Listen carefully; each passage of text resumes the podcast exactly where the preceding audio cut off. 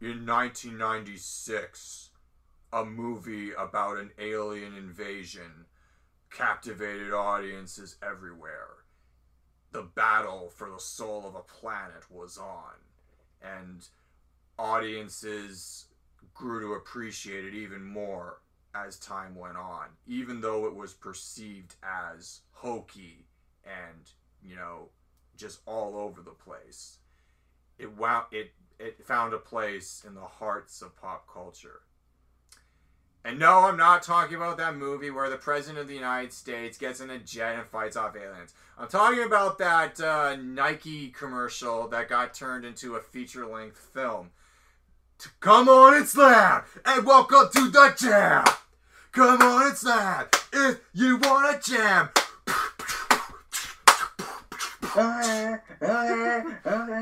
Okay, yeah. So, welcome to So To Speak. I'm Evan Mead. I'm Lyle Groninger. And we're joined by... the courtside reporter. I mean, Josh. Okay, that's his name from now on. The courtside reporter. All right. Maybe, hey, I think we just found his spin-off show. But anyways. Courtside report with Josh. Okay. Today we're going to do... The only other time we've touched upon current events, like, on this show was when... I covered the 2020 election that Trump lost and Biden won. So, but we're going to not talk, we're not going to go into political contemporary events today. We are going to talk about a couple movies in honor of a sequel that just came out to Space Jam. It took 25 bloody years, but it happened. I didn't think it would happen, but yeah, no. Let's do a double feature. Let's give our 2 cents on the first Space Jam, and then we're going to talk about the sequel that just came out. Okay. Okay, so, a little background. Lyle, since you are probably the least vested in Space Jam, you get to recount the plot of the first movie. It's pretty easy to sum up. It's not like it's Lord of the Rings or anything. No, it's not. So, Space Jam is about, basically, there's this alien amusement park way past the moon, and they're struggling because they don't have any new attractions. So their idea is, they want to, like, capture the Looney Tunes and have them... okay, they want to enslave the Looney Tunes, but to do that, they have to win in a competition that Looney Tunes decide. So Looney Tunes are like, well, these aliens are all short and silly, so we'll just, like, own them in a basketball game, because obviously... But then the aliens absorbed the abilities of famous basketball players, and the only one I recognized was Charles Barkley. I always almost say Gnarls Barkley, but it's Charles Barkley. Yeah. And so they get super strong and super tall and shit. And so, like, the Looney Tunes are like, oh no, we're in trouble because we're not super tall and strong and good. So we need one person to help us, and that one guy... is legendary baseball player Michael Jordan. Baseball player? Oh, right, yeah. This was set in the period of real life where Michael Jordan was on top of the NBA shit heap. He was king of everything. He was viewed as this god among men, and then he retired. The first time he retired. Yeah. Well, for context, Michael Jordan, even as a high school and college player, was one of the best to ever set foot on the court. And in the early 90s, the Chicago Bulls went from a relatively middle-of-the-road basketball team to a three-peat of NBA Finals from 91 to 93. And then in late 93, after that season, Michael Jordan decides to retire from playing basketball because he wants to focus on playing baseball like his late father did. And that's why a lot of the mid-90s, for a couple of years, he was playing with the Chicago White Sox's AA affiliate, the Birmingham Barons. Not doing that well, obviously, but that's the sort of setting this movie takes place, and you even see a bit of him playing in a game at the beginning. Yeah, he's a legendary basketball player. I was just being silly. I am the least knowledgeable guy about sports, but yeah, at least you guys keep me up to speed. Well, I only know that he played for the Bulls for a long time, and then at one point he played for the Washington Wizards. I don't know how long that lasted. That was like early 2000s, and then there was that whole like ownership period with like the Charlotte Bobcats, and then the Wizards, and now the Charlotte Hornets. It's a whole thing. Okay. So I established the premise. Do I have to go through the entire plot? Or basically, you just know you summed it up. The Looney Tunes recruit Michael Jordan to basically win a basketball game to save their asses from perpetual slavery. So it's essentially Michael Jordan gets sucked into the Toontown scene from Who Framed Roger Rabbit for 45 minutes. And you think it would be kind of cool, but it actually lends itself to some outdated green screen fuckery. Like, remember that scene where, like, the Monstars, that's the name of the... Yeah, the Monstars, I forgot their name. Yeah, no. That's the group. Okay, so, you remember that scene where they... Well, the evolved forms of the Monstars, they're technically called Nerdlucks. Nerdlucks, yes, and, they come from Moron Mountain. That's Danny DeVito hooked them up. Yeah. So, anyways, he started blasting. He started blasting. Yeah. So, anyways, I gotta admit, having Frank from It's Always Sunny as like the main villain is actually kind of hilarious. Yeah. Danny DeVito's great and everything. Okay. Just like Wayne Knight. Wayne Knight's great in this too. So. Yeah. I think Newman really hams it up, for better or worse. Yeah. Yeah, but I like it. Yeah. Oh, and then we can't forget Bill Murray. Yeah, Bill Murray steals the damn show. He does in every scene. Yeah, I liked how he's kind of this kiss ass to Larry Bird when he and Michael Jordan are on the golf course. One of my favorite, my two favorite jokes in the movie actually belong to Bill Murray, where it's like, remember when like. Michael Jordan, the Looney Tunes capture Michael Jordan. No, they literally get him to agree to all this by capturing him, and it's really weird. Like, Michael Jordan isn't horrified to be in what is essentially cartoon land. He's not even all that thrilled either. He's kind of indifferent. He can't fucking act to save his life. No, I mean. He shows up and he's kind of happy to be there, so at least he doesn't look dead inside or anything. Yeah, more or less. He's just kind of like playing himself. Yeah, no, he, but the point is, he wasn't funny, and he's with the Looney Tunes, so you feel like Looney Tunes and Michael Jordan, like, the thing that the parents of the 90s kids grew up on came together with something that 90s kids grew up on, NBA basketball and the Looney Tunes, so it seems like it would be a pretty cool idea for a family film, and to be honest, when I saw it for the first time, when I was about 10, what was I, like 11 or 12, I had fun with it. It's got a charm to it. I will say this though, because I already watched a ton of Looney Tunes cartoons by then, the voice acting on the part of the Looney Tunes seems off. Like, mostly everything about the Looney Tunes is off. Yeah, no, their humor, their caliber of humor isn't even that good, like, compared to the Looney Tunes of the 50s, or even, heck, it would be another, like, 8 years later, there was Looney Tunes Back in Action, which came and went. And I feel like you and I will probably end up watching that soon, just to kind of tie this whole Looney Tunes streak. I remember you made me watch. I honestly gotta rewatch Back in Action. It's been quite a long time. I wanted Lyle to watch the first 10-20 minutes of it because for one specific scene. There's a scene in that movie. The Matthew Lillard joke. Matthew Lillard makes a hilarious cameo. Yeah. We're not gonna spoil it, but I remember those first 20 minutes. I was like, please turn this off. Yeah. No, the movie. I'm gonna be generous. The movie does get a little better after that. Okay. But anyway, back to Space Jam. So back to Space Jam. So that's pretty. And the basketball game is exactly what you think a basketball game with the Looney Tunes would be like. Put it this way, if you've ever seen, what's a good episode where, a good Looney Tunes cartoon where, like, they take a sport and the Looney Tunes just invert the shit out of it? Oh, Bully for Bugs with the whole bullfighting thing. That's probably one of my... yes, that's a classic. So, it goes exactly how you think that would play out, except the jokes are a little over the top. And, that's Looney Tunes, for God's sake. Well, of course it is. Now, I forgot to mention...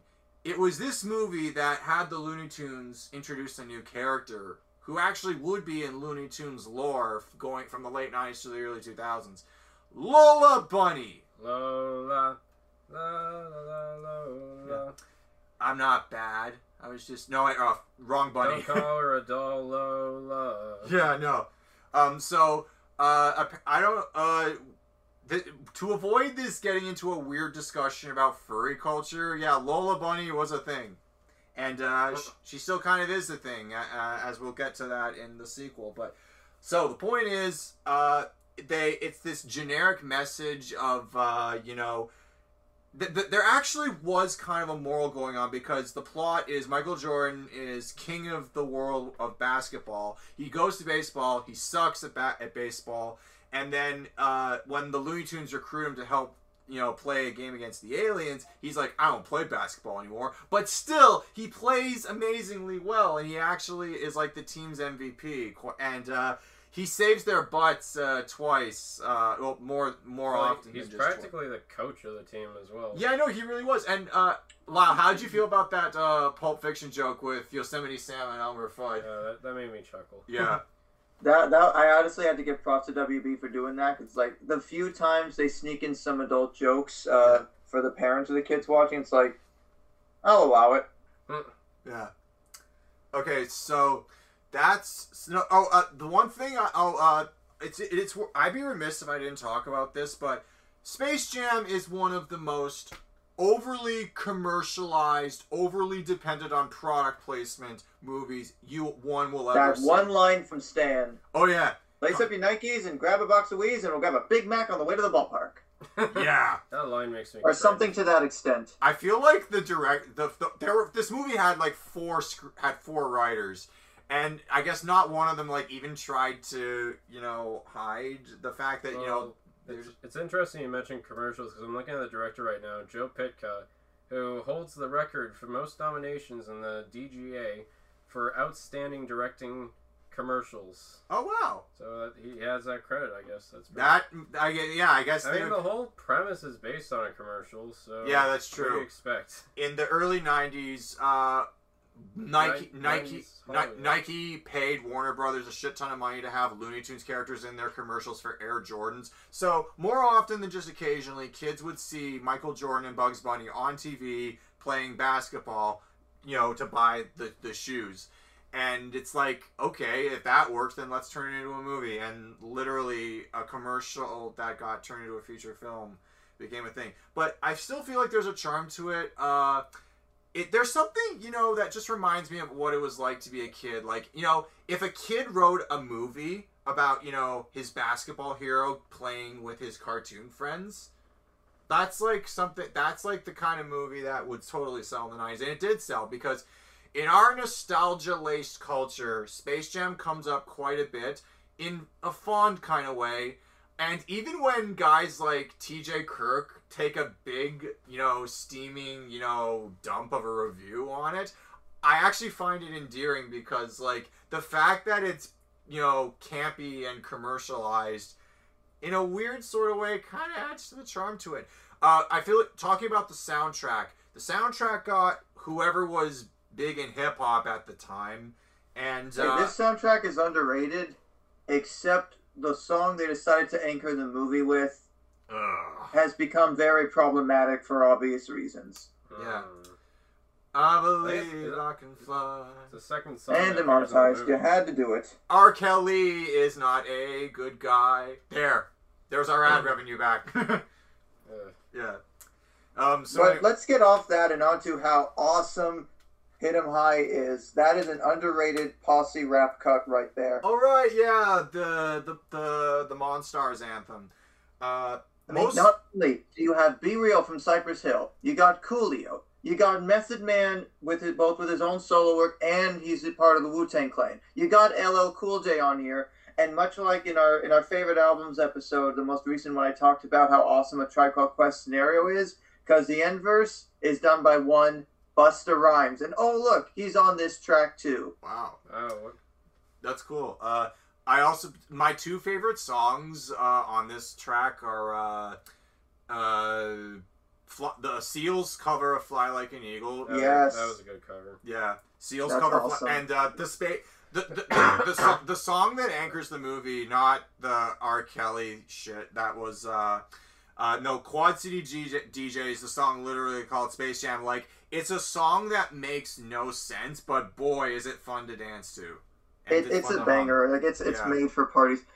I also actually have found, I really kind of find some funny humor in Barry White and Chris Rock's remake of the Cheech and Chong track, Basketball Jones. Oh, yeah. That's kind of funny. I actually found myself really digging the cover of That's the Way I Like It by Spin Doctors and the late Biz Markie. Ah, yes. Biz passed away a couple days ago as we're recording this, but like his beatboxing and like his vocals add so much to this. It's kind of like, granted, it was when Spin Doctors was still kind of a thing, kind of hanging on there, but also Salt-N-Pepa. Salt-N-Pepa had a song. Yeah, their version of Diana Ross's Upside Down, which that's a pretty good one. I actually also really like All For One's song I Turn To You, which I know Christina Aguilera, I think, later did this song as well a couple years later. Cool. Anyways. We also, I have a story about the title track as well, because Evan and I believe did a group project where we did our own sort of choreographed dance to Space Jam. Yes. I think this was 6th grade. That was, no, 7th grade. We were in media studies, and yeah, that was awesome. That's it. Yeah. No, that was awesome.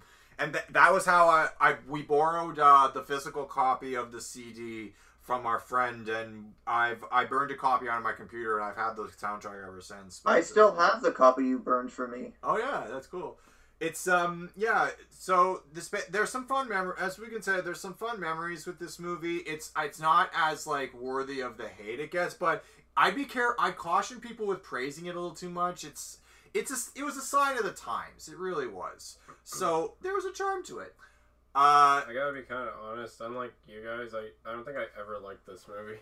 Well, I mean, yeah, fair enough. There's nothing wrong with that. I mean, its flaws are pretty apparent. Yeah, I'm not fond of the weird angles and the bad like green screening and the dated CGI and all that. But at the same time, like rewatching it, like I didn't like it as a kid because I was never fond of sports movies because I just don't like sports. It's like, it's the Looney Tunes in a sports movie, essentially. Yeah, but I always loved Looney Tunes, so that's what drew me in. And rewatching it for this podcast, I think it's, like, fine. It's all right. I don't love it. I don't like it, but it's fine. I'll watch it again for sure. But I can see why people would have, like, rose-tinted glasses about it, especially when you're a kid. Yeah. And it's a fun watch for sure. And it's very, very... one thing I appreciate about it is that it has a pretty good pace to it. Yeah. It gets going, and each act fits. Like, the first sets up the stakes. The second is, like, them, you know, getting the gang together and trying to get to their best skill. And the third act, which I like, the last 30 minutes is the game. That's the whole game. And that's cool. It's very concise. The one thing, by the way, we're kind of... Do we care if we... I typically am not a big spoiler guy, but everyone's seen this movie. Do we give a shit if we say how it ends? They win the game. Well, of course they win the game. Yeah, they win the game, and the funny part is, so, in order to, you know, play basketball with the Looney Tunes in their world, Michael Jordan has to be late to his baseball game, and there's, like, a scene where, like, his fake actor family is... Why did... In his suburban house. Yeah, and to quote TJ Kirk's review, they didn't. They show Michael Jordan living in a suburban house when at the time he lived in like a freaking mansion. Can we just play the audio clip of TJ Kirk ranting about Michael Jordan's living situation? Yeah, okay. Well, throw up the clip. I hate that the film portrays Michael Jordan as living in a nice house in an idyllic and quaint American neighborhood when really at the time he lived in a 56,000 square foot mansion on 7 acres of private land behind an iron gate with a giant patio, his own putting green, a stocked fishing pond, a basketball court, a full home gym, an expansive wine cellar, a tennis court, and many other luxuries. Thank you for that, TJ. Anyways. Very astute. So, basically... No, that was great. So, I hate the fact that they didn't... Michael Jordan can't act, and apparently his family does a better job because Teresa Randall, who was a thing for a while, she plays his wife, I guess. And his kids... The kids in this movie are not his real kids. Despite the fact that in real life Michael Jordan does have a real family, but like they get actors to play his kids. That really bugs me, and I don't know why. I know his kids and his family can't act, and to force them to do that would be cruel. Yeah. So basically, the wife is like, "Where's Michael? I don't understand why he's late for this baseball game." And the kid's like, "Oh, he's at his other game." And she's like, "What other game?"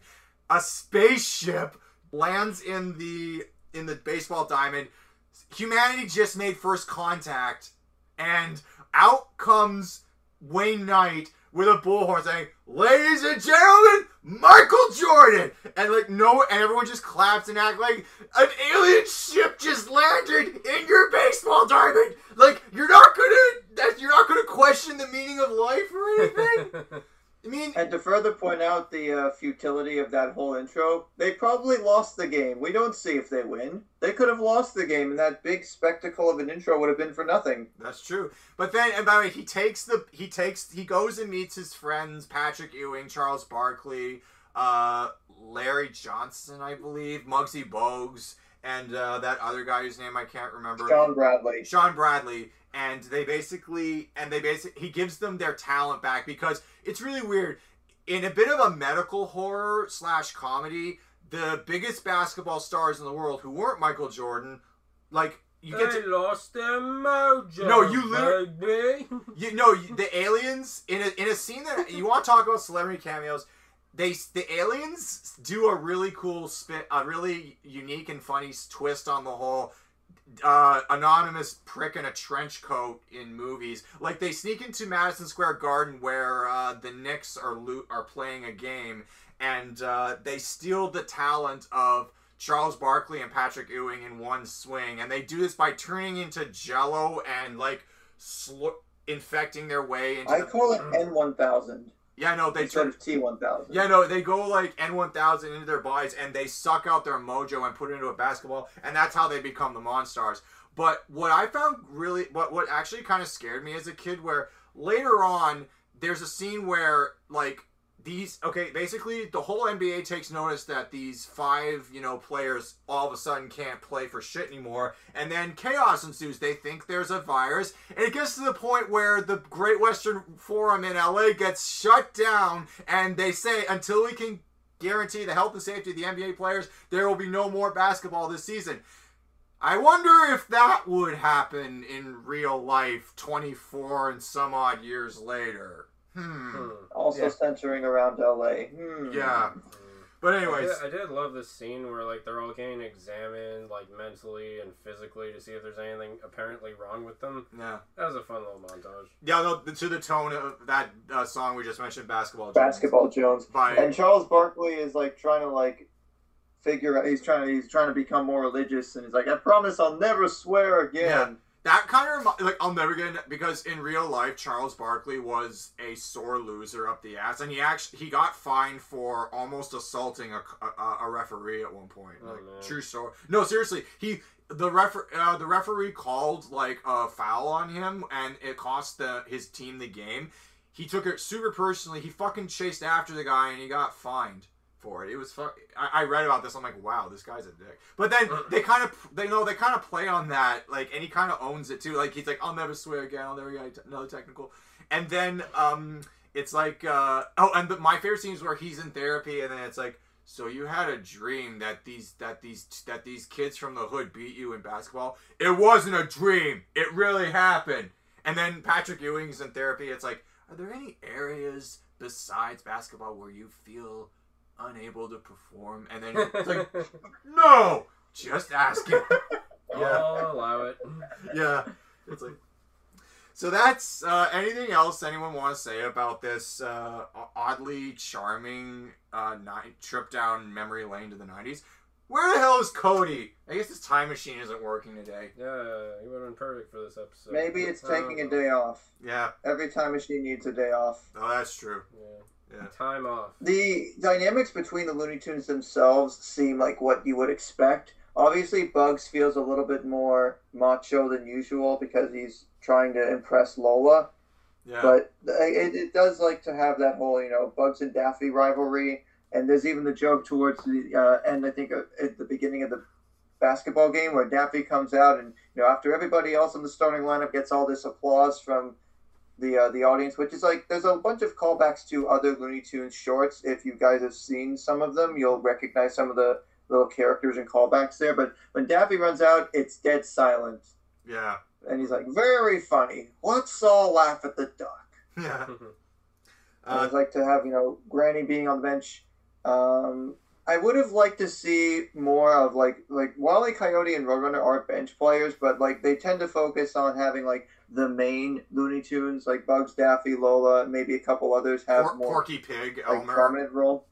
Porky Pig even and Elmer. Porky isn't, like, as notable. It just seems like it's those three and the rest, but... On a voice cast front, I wouldn't say it's so much lackluster as it is. Some of them actually work quite well. Billy West playing Bugs and Elmer. I've liked some of Billy West's voice work over the years. Oh, wow. You have Dee Bradley Baker as Daffy, Taz, and the Bull. If you remember the Bull from Bully for Bugs. Oh, yeah. He was a pain in the ass for one of the Monstars. But yeah. Danny DeVito, of course, playing Swathammer. Bill Farmer, who... It's kind of weird hearing the voice of Goofy play Sylvester, Yosemite Sam, and Foghorn Leghorn, because I'm like, oh yeah, I can kind of hear, it's like Goofy trying to do a southern accent. And then, of course, there was like the lines like, we've got balls. Michael Jordan, Michael Jordan, Michael Jordan actually kind of one-upped that line. It's like, you sure do, this place is a mess. It's like, what? Oh my God. There's another little grease and spit shine can't fix. Oh, yeah. Spit shine! And then there's the Tasmanian Devil, who actually they have some fun with him. Bob Bergen was good at a few characters. Of course, the late June Foray does Granny like few others can. Oh yeah, as you'll see later. She's one of Maurice LaMarche as the Skunk, who I will have some thoughts on him later. Oh yeah. He didn't really. I don't really remember him being like that big in the movie. He was in Space Jam and in Looney Tunes Back in Action. He has, like, maybe one or two scenes in both those movies. I just remember he's credited. He's there, but he's... I just remember Wayne Knight blew a big fart, and even he covered his nose. Oh, and that was the joke. Oh, no, that was because he got basically flattened by the Monstars. Spike and the other dog, they had to inflate him, and that was the joke. I hate flat Wayne Knight. That's a nightmare for me. Well, the effect also... What's kind of neat with the Nerdlucks... is one of them was actually voiced by Katherine Reitman. Oh, wow. And Ivan Reitman was one of the... purple one. Ivan Reitman was one of the... Well, it makes sense, yeah. I only made that connection when seeing the credits and saw, oh, yeah, Ivan produced it. I did like the Ghostbusters nod when, like, Bill Murray just shows up out of the blue. He's like, what's Dan Aykroyd doing here? Yeah. And also it's like, Mr. Murray, how exactly... Daffy asks him, hey, Mr. Murray, how exactly did you get here? It's like, oh, I was friends with a producer, and that's how I got it. It's like, well, that's how I got it. It's like either a combination of breaking the fourth wall, or he gives no shits about it. Yeah. I love how he has... there is no illusion here. Yeah. I love how he has a character arc where he, for some reason, really wants to play in the NBA. And he tries to get Larry Bird to, like, you know, endorse him. Put in a word for him. And then Larry Bird's like, no. Yeah. Larry Bird seems like a chill guy. Yeah. Just play golf. I like that whole line, though, with him, like, perhaps I can be of some assistance. Like, okay, Venkman. Yeah. I did get the Ghostbusters reference right? That was his character? Yeah, Venkman's his name, yes. Thank you. Good job. Last voice actor note, of course, resident animal sound effect extraordinaire Frank Welker is Charles the Dog, if you remember the scene where they have to get Michael's lucky North Carolina shorts. Oh, right, yeah. That was a good scene. Frank Welker, of course. Yeah. For some reason, I like the integration of the cartoons in the live-action world better than the live-action actors in the cartoon world. Oh, yeah, I know, because it felt like, you know, that it was done really well, save for that really bad CGI shot of the dog. Other than that really bad green screen shot of the dog. But other than that, it was kind of like something you'd see in Who Framed Roger Rabbit or any other like epic where cartoon characters blend together with real people. I feel like we're going to mention Roger Rabbit a lot in this. Oh, yeah. But well, it set the standard. There hasn't really... Well, Roger Rabbit was kind of like the staple for many years of how to... Well, first there was that Tom and Jerry cartoon where Tom dances with... Technically, the first one to ever pull that off was the Three Caballeros. Oh, yeah. It was the very first film. Oh, that's an underrated one. Yeah. Okay, so... And there's Mary Poppins, of course. Oh, right, yeah. Now... And Bedknobs and Broomsticks, I think. Yeah, like... Same crew, too. So, anyways, there's... That's... Okay, so, unless anything has anything else to say, that's Space Jam. Nice little trip down memory lane. Still has a cult following a quarter century later. It's been re-released countless times on home media, including an Ultra HD Blu-ray release just a couple weeks ago. Now, I smell potential for a sequel. Or a sequel slash reboot of the classic story of... I'm sorry, all Warner Brothers sees is those mad dollar signs and nostalgia dollars based on the IPs they own. Yeah, now get this. So here's the plot of the sequel to Space Jam.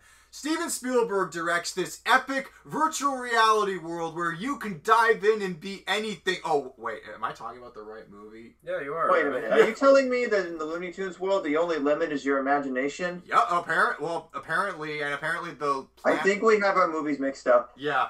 No, so there's this guy who he wants to win this big contest, so he recruits all his favorite characters to come help him, all his favorite gamers. It all piles into a massive battle at the end. Yeah, no, and there's this... And somehow the Iron Giant is involved. Yeah, no, the Iron Giant's there, and King Kong. This evil corporate millionaire wants to take over the whole system and basically monetize the shit out of it. I really feel like we're not talking about the sequel to Space Jam. I got the titles right there. Ready Player LeBron. No, Josh. Yeah, Josh. Ready Player Braun. Yeah, Josh came up with that one. I can't take credit for that one. Space Jam: A New Legacy, everybody. Oh, okay. Yeah. Okay. Yeah. Here we go. So yeah, and Steven Spielberg didn't direct the sequel to Space Jam. No, the guy behind Scary Movie 5 directed this one. How the heck do you get that? The development of this sequel has been a long time coming. So, Michael Jordan is old, bald, and fat, so he can't come back. Or can he? We'll get to that later. But the point is, he can't come back. So who is the next Michael Jordan 25 years later? Giannis Antetokounmpo. He just won a championship last night. All right. Oh, wait, no, this was before that happened. Steph Curry. The Warriors won 3 out of 4 NBA Finals and, like, one of the most dominant teams in the mid-late 2010s. Oh, no, wait, who else? Kawhi. No, not Kevin Durant. He switched between teams a lot. Clippers didn't do... They did fine this year, but, you know, Kawhi's... who else can we get? That's a tricky question. I know. How about that guy that jumps around between teams, and a lot of people attribute him to being the reason the NBA has been full of super teams the last 5-6 years? Ah, LeBron James. I think he likes to think of himself as royalty or something. Yeah. Perfect. Yeah. So anyways, LeBron James is the central focus of this movie. As crazy as it sounds, the story is more complex than the first Space Jam had a simple premise. This premise is actually kind of complicated. There's like 5 different plots, and they all intersect. Yeah, there's a lot going on in this movie. And are you gonna have me recite the plot to this one? Now? You know what? No, I'll make a long story short. Yeah, Josh can do it. How about Josh takes it? Yeah. So the little premise at the beginning is it shows LeBron as a kid at a basketball practice, and his friend gives him a original Game Boy, because he had just gotten a Game Boy Color. So this gives you the time frame of probably like around the time the first movie came out in the mid-late 90s. He's practicing. The coach is basically telling him to get his head in the game, and then he has to throw out the Game Boy. And meanwhile, I'm thinking, what a perfectly good waste of something that would be actually able to probably pay a mortgage in 25 years. Then it goes to the present. The gist of it is LeBron wants his son Dom to focus on playing basketball, where Dom, who is a quite adept game designer, wants to go to an E3 coding camp and like a game design camp and make his own game, which he's already been working on. Yeah. So then there's this, of course, Warner Brothers has to insert themselves into the plot of the movie, where he meets with LeBron meets with Warner Brothers because their algorithm, very cleverly named Algae Rhythm. It took 6 people to write this. 6. And one of the writers is credited twice. No, I'm not kidding about that. It's so weird. The thing with Terrence Nance is he was actually, I believe, the original screenwriter, but he left, I think, in 2019, and so it had to be rewritten from there. I guess it must have been really important. He must have been really crucial to the development of the movie. That's why they credited him twice. Regardless, the algorithm is able to listen in and finds that his son, LeBron's son, Dom, seems to value his tech more, like the idea for this tech where they can literally insert LeBron into the movies. So, you know, like what a green screen and CGI already do. Isn't there an app for that or something? Yeah. I see it. Oh, yeah, that's the idea. They try and make some sort of serververse app, but Dom then gets like absorbed into this like server, basketball-shaped serververse thing, and so LeBron has to go in after him, and he gets sucked into Toon World and becomes animated, which... Animated LeBron is sort of a nice nod to some of the newer Looney Tunes show things that have been on HBO Max, which, did I mention this is on HBO Max? Because I don't think Warner Brothers wants us to forget it's on HBO Max. God. Mm-hmm. Yeah. Like, I feel like they went back and wrote, you know, the little plug-in specifically when streaming services were all the rage in 2020 when COVID was killing movie theaters. But anyways... Well, the opening sequence shows LeBron's accomplishments up to and including the Lakers NBA Finals victory over the Heat last year. Oh, wow. So you can tell that this opening must have only been edited in the last, like, 12 months. That makes sense. One of the things, and speaking of LeBron James, I like the fact that they don't sugarcoat. He doesn't live in a suburban house. They show his action, I'm sure what is probably close to that sweeping shot made it look like I was watching a reality show or something. Yeah, no, like, okay, they're not, like, trying to sugarcoat they're not trying to make him look like this down-to-earth, middle-class guy. No, this guy lives in a mansion with, like, gated security and high-tech systems. And there was one point where he's riding the elevator with his son, and I honestly thought his own mansion had an elevator for a second. I tuned in and out of this movie, quite honestly, like while I was watching. There were a couple of scenes where I just lost all interest, and I'm like... But wait, it gets better. Oh, yeah. So, yeah. The AI is played by War Machine. Don Cheadle. Yeah, Don Cheadle. Yeah. And so, essentially, it's the same... The basketball premise is the same as the first one, except instead of the... heroes challenging the villains to a basketball game, it's the other way around, and LeBron has to assemble a team of, I guess, characters from other Warner Brothers properties, and of course he gets sucked into Toon World and meets Bugs. Now, credit to the writers here, they do make Toon World actually quite desolate, and Bugs has clearly been through some shit, because, like, there's that one, I showed a screenshot in our group chat for this podcast, where Bugs looked like just so... hungover and exhausted, and that gave me like shades of SpongeBob's hangover in the SpongeBob movie after a night at the Goofy Goober. Yeah. Like, yeah, it looked Goofy Goober. Like such an emotional crisis. Yeah, but what's interesting? Yeah, no, the whole. So I kind of like how the filmmakers allude to the fact that the Looney Tunes up until now have kind of faded from relevancy, like. The Looney Tunes tried to make a comeback into action with Back in Action in 2003, but that movie unfortunately bombed and bankrupted a Warner Brothers animation studio in the process. I just learned that this week. Very sad, because I actually kind of like that movie. But anyway, so Looney Tunes kind of faded from relevancy over the years, but the movie kind of wants to make that point. But when they do come back, there are some jokes that I actually think is really funny. Like, there's this joke where Daffy Duck is in D.C., is on planet DC, and he's trying to steal Superman's thunder, and they do this cheesy ass Wonder Woman reference with Lola.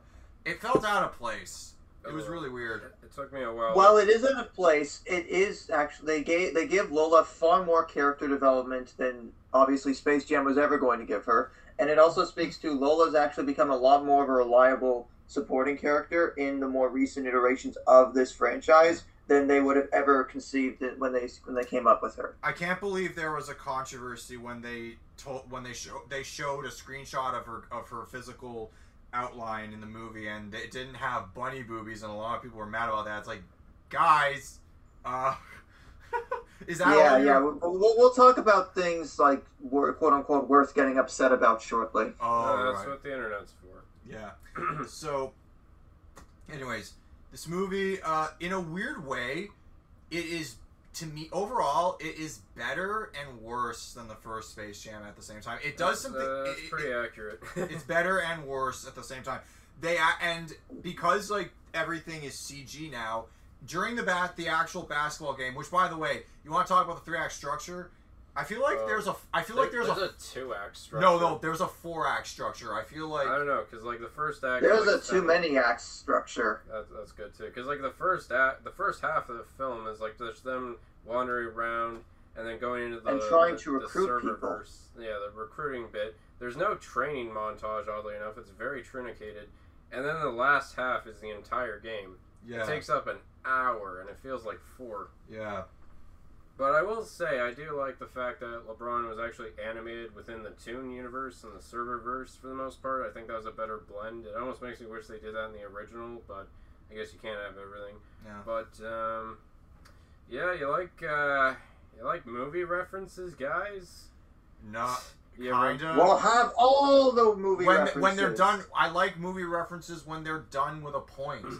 Remember Austin Powers? Oh, God. Where Elmer Fudd is mini-me. Now, at the same time, the Matrix one was a little bit unexpected, but I didn't...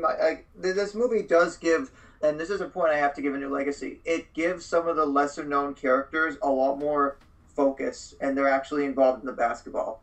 Well, like Speedy Gonzalez, he's in the Matrix one, but at the same time, I think he's on the bench. He's voiced by the Fluffy Comedian, and I'm like, that's awesome. I've been a fan of Gabriel Iglesias for quite some time. It's great to see him still getting some work. I also love how Granny actually is in the game and not just a cheerleader this time. Sometimes, yeah. She had some I'm mixed on her now. I didn't need her to talk about Twitter. Well, there was... And, of course, the haters gonna hate because our writers, everybody. Yeah. Hey, speaking of... You know, I also found that this movie kind of aired... you know what? I honestly... Remember how in 2018 when Disney had their version of this movie with Ralph Breaks the Internet, where it's basically a giant pander fest to the Disney Corporation? When Warner Brothers... And it also had a Wonder Woman-type character. Mm-hmm. Oh, right, yeah. Played by Wonder... not really, but it was... Gal Gadot was in that. She was, yeah. I'm surprised they didn't get Gal Gadot for this. They got Rosario Dawson instead.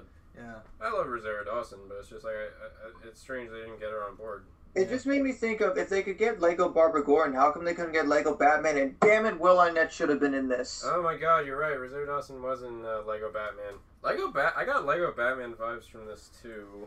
Yeah. Just the third act of Lego Batman, because eventually just a whole bunch of Warner Brothers movie characters show up. Yeah. But it's now, done where the first movie has the whole idea of a villain being this, like, you know, alien from a theme park that tries to enslave the Looney Tunes for more revenue. Algae Rhythm at least has a more devious idea where Dom's been developing this, like, futuristic basketball game that NBA 2K whatever wishes it could be, where he has this technology where he scans several real-life NBA and WNBA players into the game.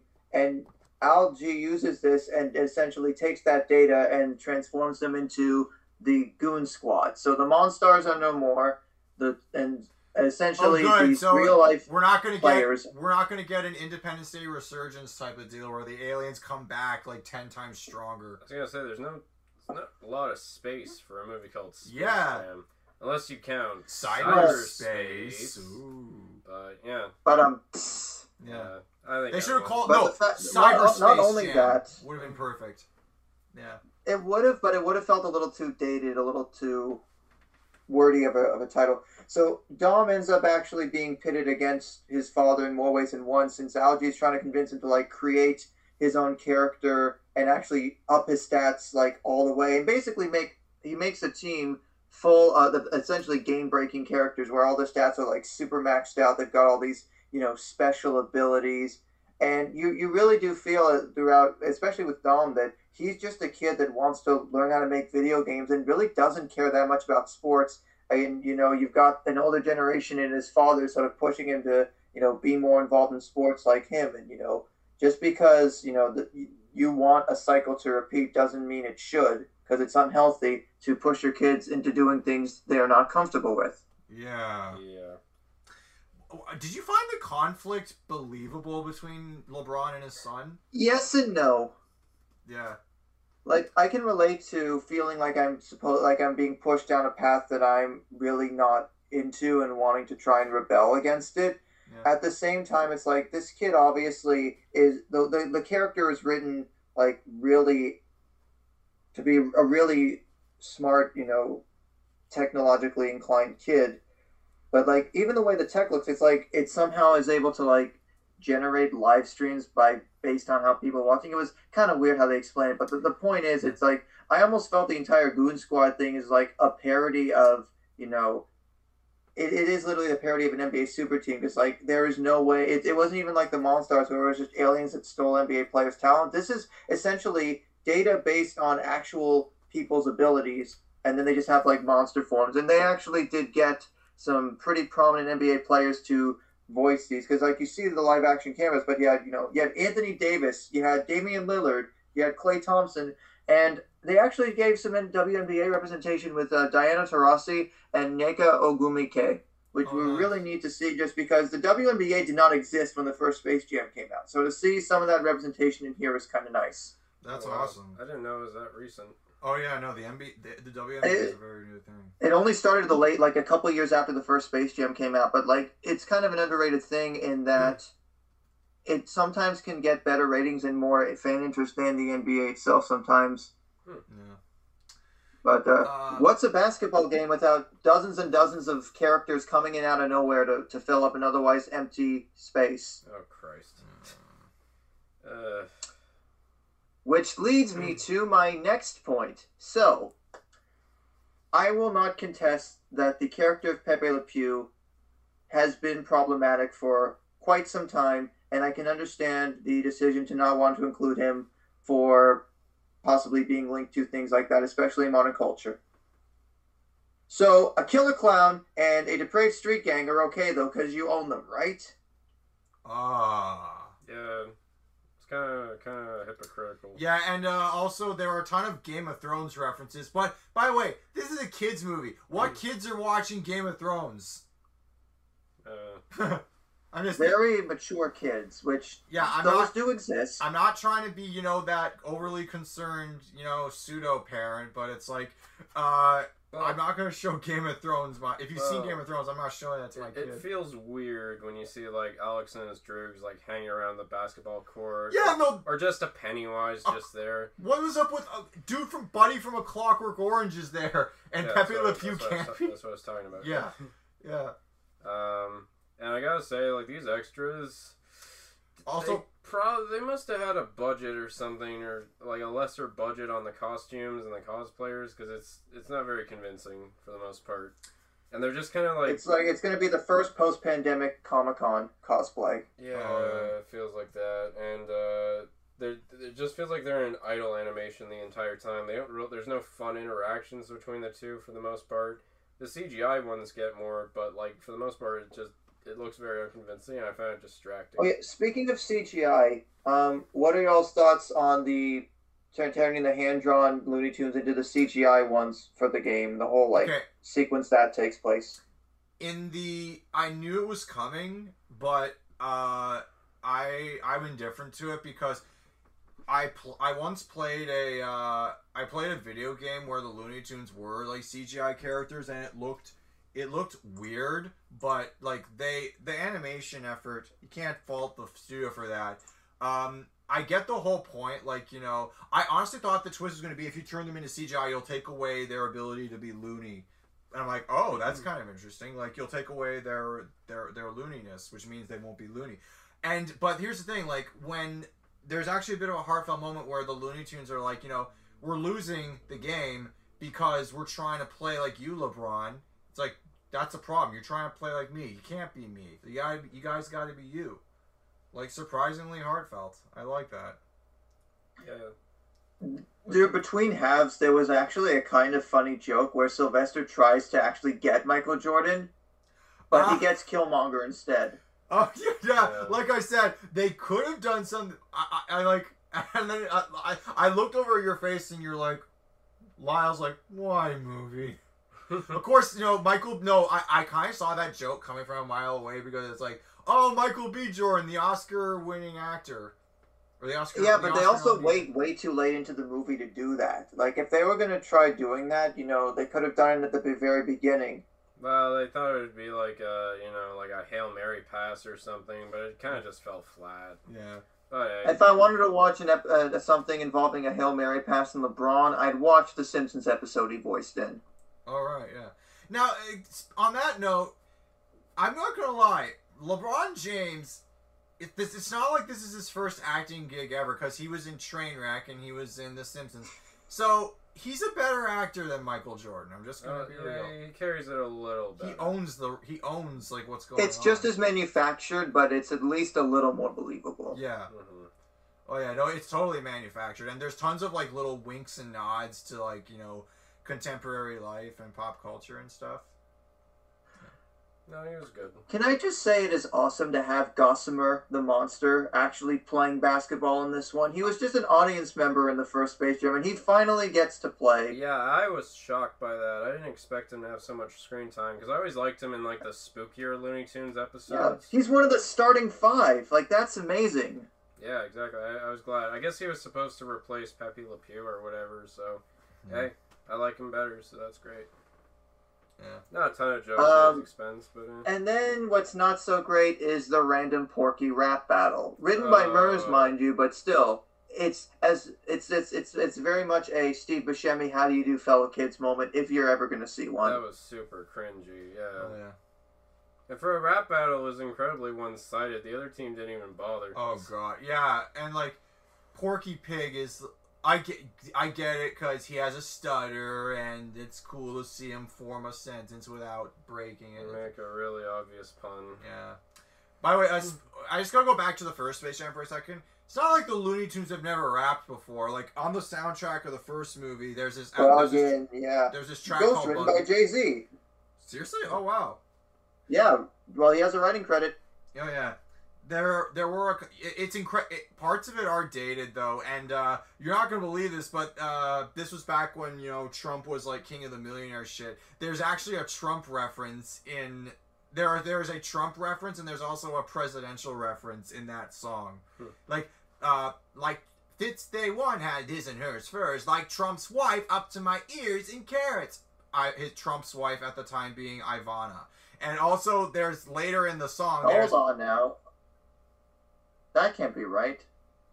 Yeah. Why would... I feel like we just kind of got sidetracked a little bit. We're not talking... No politics. We're not going there. But anyway, so... I didn't quite... I mean, I understood in The New Legacy why Daffy's the coach, but... Oh, yeah, no, that made sense. It to be a player coach thing, because those did exist at some point. I feel like Daffy as a player coach would have fueled more of the, you know, Bugs-Daffy rivalry. Yeah. That would have been cool. I was surprised Daffy wasn't a player. He was like the coach of the game. Yeah. That was a little Well, I guess that was a trade-off for Gossamer to be playing. Someone had to not be playing. Yeah. Oh, yeah. Speaking of coaches, Marvin the Martian really gets the shit end of the stick in this movie. Oh, yeah. He's... Ugh.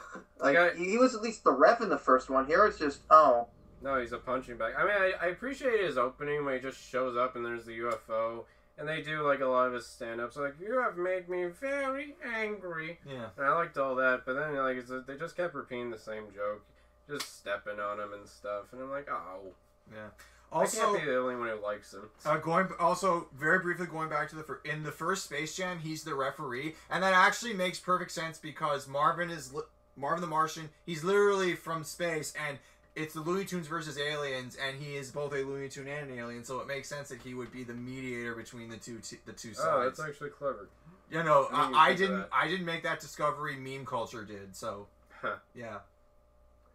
I guess you can't do the stakes of the basketball game though are a little strange. Like, they really decide to amp it up, because if the Toon Squad loses, not only will all of them get deleted, but all the real people that got sucked in through their phones are also trapped in the serververse. Yeah, it turns into Sword Art Online or something. Yeah, no, like that was that. Oh, there's a deep cut. That kind of came out of nowhere, but it. At the same time, God, Looney Tunes anime! Come on, Crunchyroll, get on it. Jesus. Yeah, but no, the game was... The second half, like, they realize, you know what? We got to fight fire with fire, so they go all out NBA Jam, NBA Street, whatever arcade basketball video game you've played, they embrace it. I was just about to say, the game reminded me a lot of NBA Jam, because there's so many power-ups and crazy moves, and there's, like, style bonuses and stuff. Like, that was the thing behind Dom's game. You get, like, it's not the traditional basketball arcade game you're thinking of. It was only missing Tim Kitchell going, boom, shakalaka, after some of the crazier dunks. Yeah, exactly. Oh, and speaking of the big, you know, twist, the big glitch that saves the day but also results in a human sacrifice.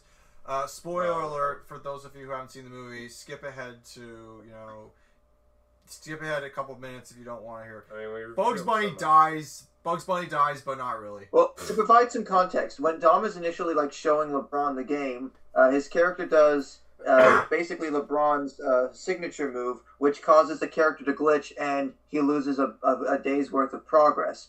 Yeah. And the Toon Squad realizes that they have one of them has to perform that glitch in order to have the Goon Squad lag out enough for them to get a shot off and win the game. And so it looks like LeBron's going to do it, but then Bugs sacrifices himself and does the shot, and they win. And I think he also posterizes is the term when you dunk on somebody. He's able to posterize Algae at the same time with like the help of a well-placed X super jump. Yeah. Yeah. No, I didn't believe for one second that they were just going to get rid of Bugs Bunny. Like, you know, you don't bring... No, but they again, they pulled an Avengers Endgame. Yeah. Yeah. But, like, again, I didn't buy it for a second. I hate that trope in movies because it's like, yeah, they're really going to get rid of the most iconic Looney Tune. And then the next scene, he just appears and he's in the real world, I guess. Is that what happens when you glitch out? You get sent into the real world and projected? It's weird. It's very weird. It's like, are they even really the Looney Tunes, or are they just digital facades of the Looney Tunes? It raises questions. They're brands. They're brands to be marketed to with all of the markets in the world. As if... Or like Food Fight? As if the first Space Jam... God, no. That's another deep cut. Oh, as if Warner Brothers at least has a little more dignity than goddamn Food Fight. A little? Understatement. Yeah, that's an understatement. Yeah, we will not bring up Food Fight here. No. Yeah. I actually also really like that Sonequa Martin Green was in this, because I found out she's the main character. She's the main on Star Trek Discovery, so I'm like, oh, that's cool. I bumped into her on... She wasn't in the movie a lot, but that's cool. Yeah, I bumped into her on set once when I was on that show. Yeah. Lyle Stories! Yeah, there's not much to say. I just started walking around the set, but it was cool.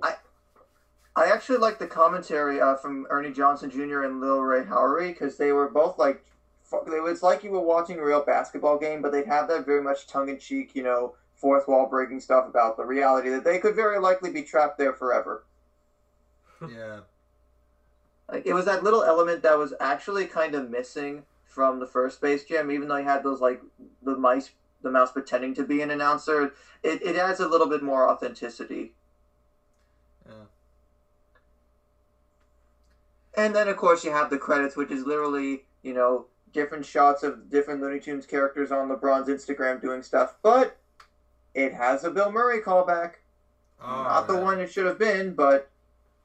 I thought that was Bill Murray. I was very confused because it was kind of far away and a little blurry. So, like, did they just take some picture he took on Instagram and put Looney Tunes over it? Or what's the deal? I think that's maybe the idea.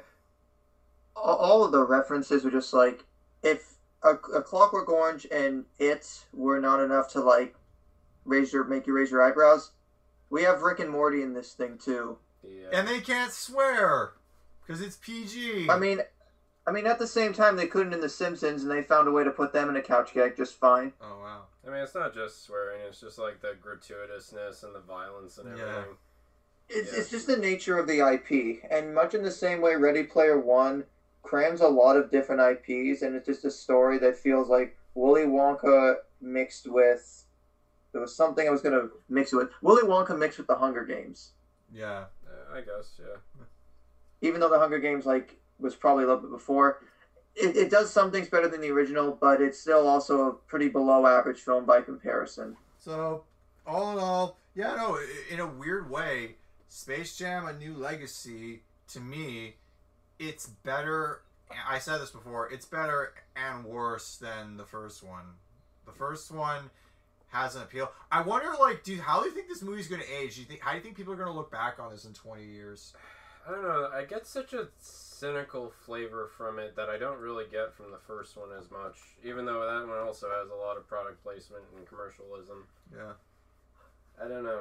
I find fascinating looking at the production history of A New Legacy, of what it ultimately became, because there was going to be a proper sequel to Space Jam decades earlier. There would have been a proper actual sequel. There was potentially one called Spy Jam where Jackie Chan would have been in it. There would have been one with Jeff Gordon called Race Jam. There would have been a golf-themed one with Tiger Woods. There would have been a skateboarding-themed one called Skate Jam, which in early 2000s skateboarding culture, hell yeah, I would have signed up for that. I would have been on board for that. Tony Hawk would have...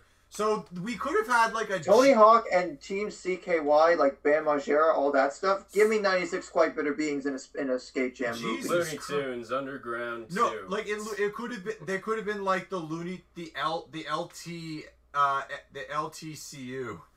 The Lords of Toontown. The Looney Tunes... oh wait, no, that's too much like Disney. The Looney Tunes cinematic universe. I was just about to say, yeah, Looney Tunes could have offered themselves to more than just basketball. Yeah. I mean, there's nothing inherently similar about the two. You could have just done any sport and it would have worked. Yeah, no, you could have done it with NASCAR. You could have done it with lacrosse. Or baseball. Curling. Yeah.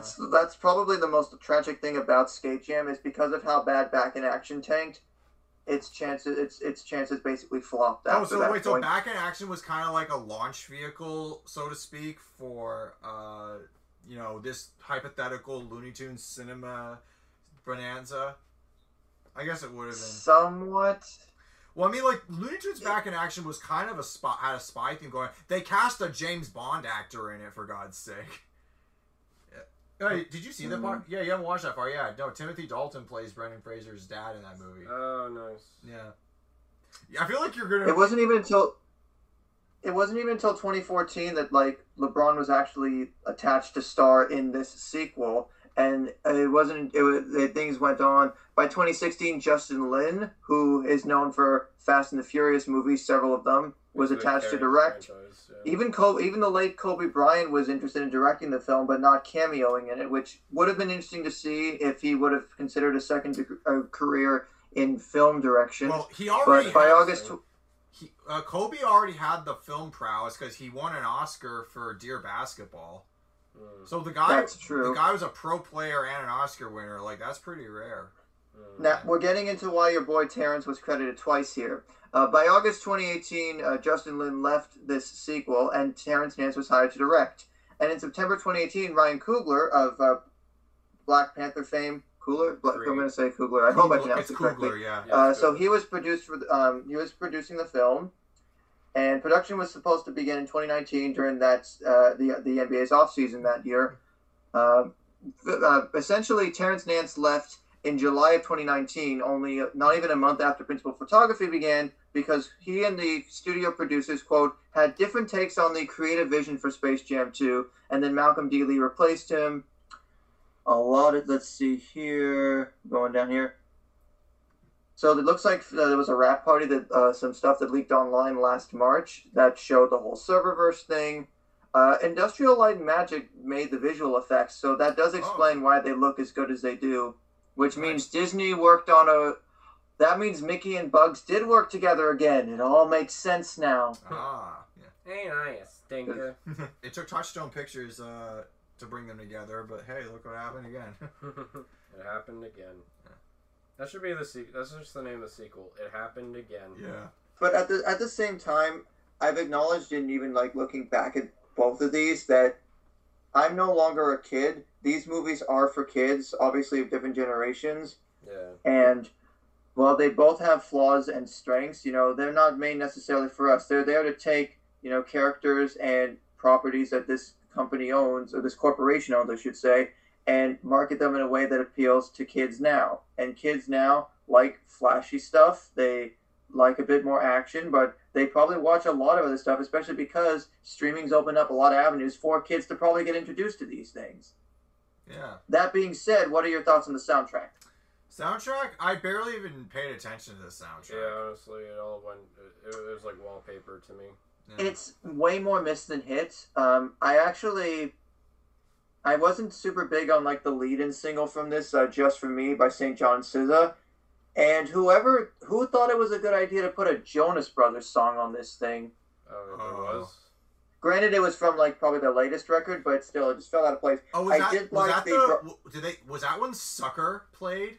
No, Mercy. Okay, it sounded like Sucker was playing for a little bit at one point. Yeah. I actually kind of liked that they got Brockhampton and Big Frida for this, because I've been fans of both of those. I've been a fan of Big Frida for many years now. She's great, and Brockhampton have been one of the really fantastic hip-hop groups of the last couple of years. Mm. Yeah. I guess Lil Baby and Kirk Franklin's We Win was fine.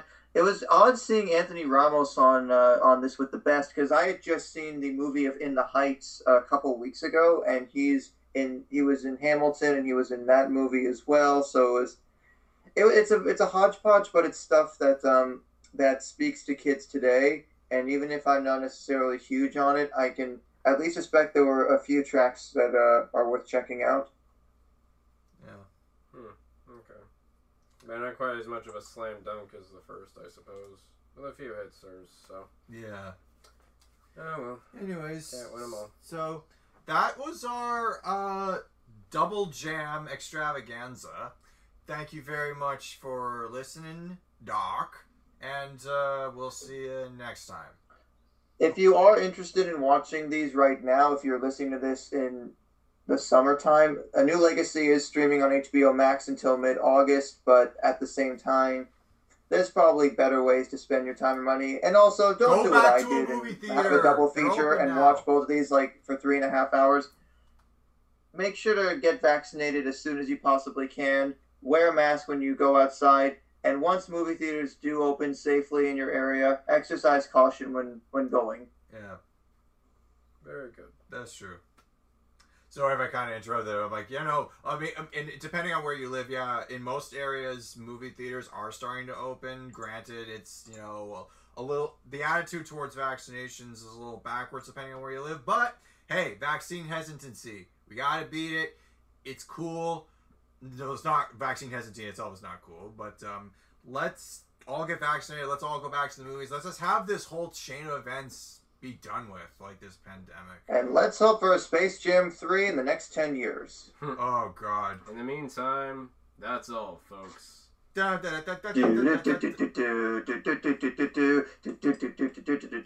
go subscribe to our channel.